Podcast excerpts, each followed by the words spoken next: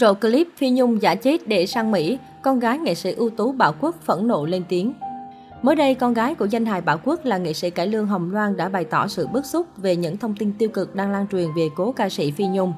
Nghệ sĩ Hồng Loan cho biết, một số kênh YouTube lấy các đoạn livestream cũ của Phi Nhung để phát lại với chế độ trực tiếp như thể Phi Nhung đang livestream.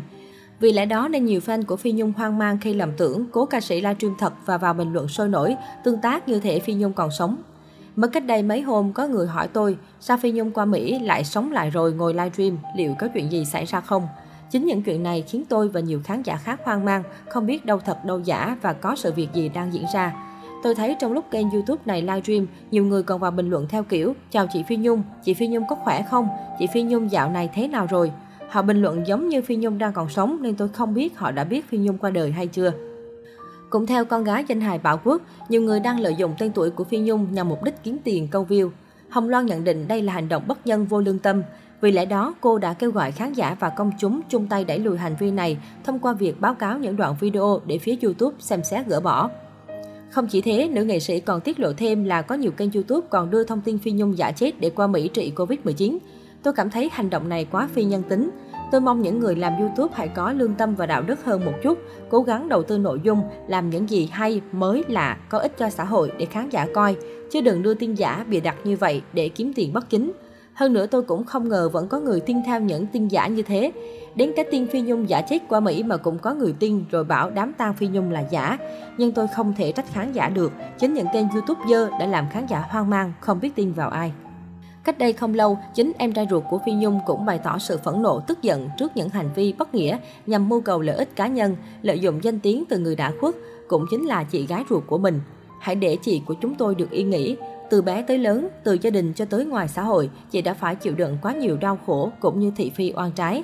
Nếu không giúp được gì cho chị, không tạo được nhiều điều tốt đẹp nhân văn hơn thì xin hãy im lặng lại. Hai chữ Phi Nhung không phải ai muốn gọi thì gọi. Mới đây trên mạng xã hội lại bất ngờ xuất hiện một đoạn clip về Phi Nhung và Hồ Văn Cường.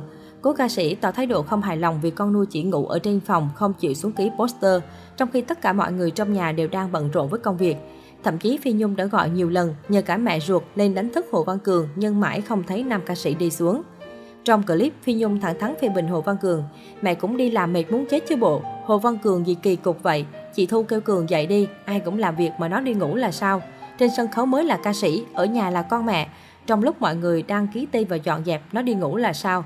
Các em của Hồ Văn Cường trong nhà cũng nói rằng, anh Cường hay ngủ lắm đó, lúc con kêu anh cứ bảo đi ra đi ra. Sau khi nghe vậy, Phi Nhung tiếp lời, vậy mẹ xe hình anh Cường ở trong tập này, tập poster tặng fan ra nha, bởi vậy buồn lắm, nhiều lúc buồn lắm, nói không bao giờ nghe đâu. Trước đây đã có lần Phi Nhung phải đăng đàn bức xúc vì con trai nuôi mắc bệnh ngôi sao, không chịu giúp đỡ, không giao tiếp với mọi người trong gia đình, chỉ ở lì trong phòng riêng. Sự việc từng gây tranh cãi khiến cả Hồ Văn Cường và Phi Nhung cùng bị chỉ trích. Sau khi Hồ Văn Cường ngừng hợp tác với công ty của cố nghệ sĩ Phi Nhung, đại gia Nguyễn Đức Thụy liên tục bày tỏ sự ngưỡng mộ cặp mẹ nuôi con nuôi nổi tiếng, đồng thời còn hứa sẽ giúp đỡ quán quân Việt Nam Idol Kids 2016 ở cả trong công việc lẫn cuộc sống. Vào tối 20 tháng 10, vị doanh nhân khác tiếng đổi hình ảnh đại diện trang Facebook cá nhân sang hình ảnh của dòng ca bông điên điển kèm dòng viết Kính lễ thần tượng của tôi. Đồng thời anh cũng chia sẻ lại đoạn clip kỷ niệm của Phi Nhung và Hồ Văn Cường và nhấn mạnh rằng yêu hai thần tượng của tôi. Tuy nhiên mới đây Bầu Thụy đã có động thái xóa bỏ hoàn toàn khoảnh khắc kính lễ Phi Nhung và clip. Dòng trạng thái yêu hai thần tượng của tôi cũng không còn xuất hiện trên trang cá nhân của anh. Trong bài viết mới nhất, đại gia 7X gây bàn tán khi cho biết Hồ Văn Cường từng bị chèn ép, thậm chí một người còn dùng thắt lưng đánh vì nam ca sĩ từ chối đi hát trong lúc bận học tập.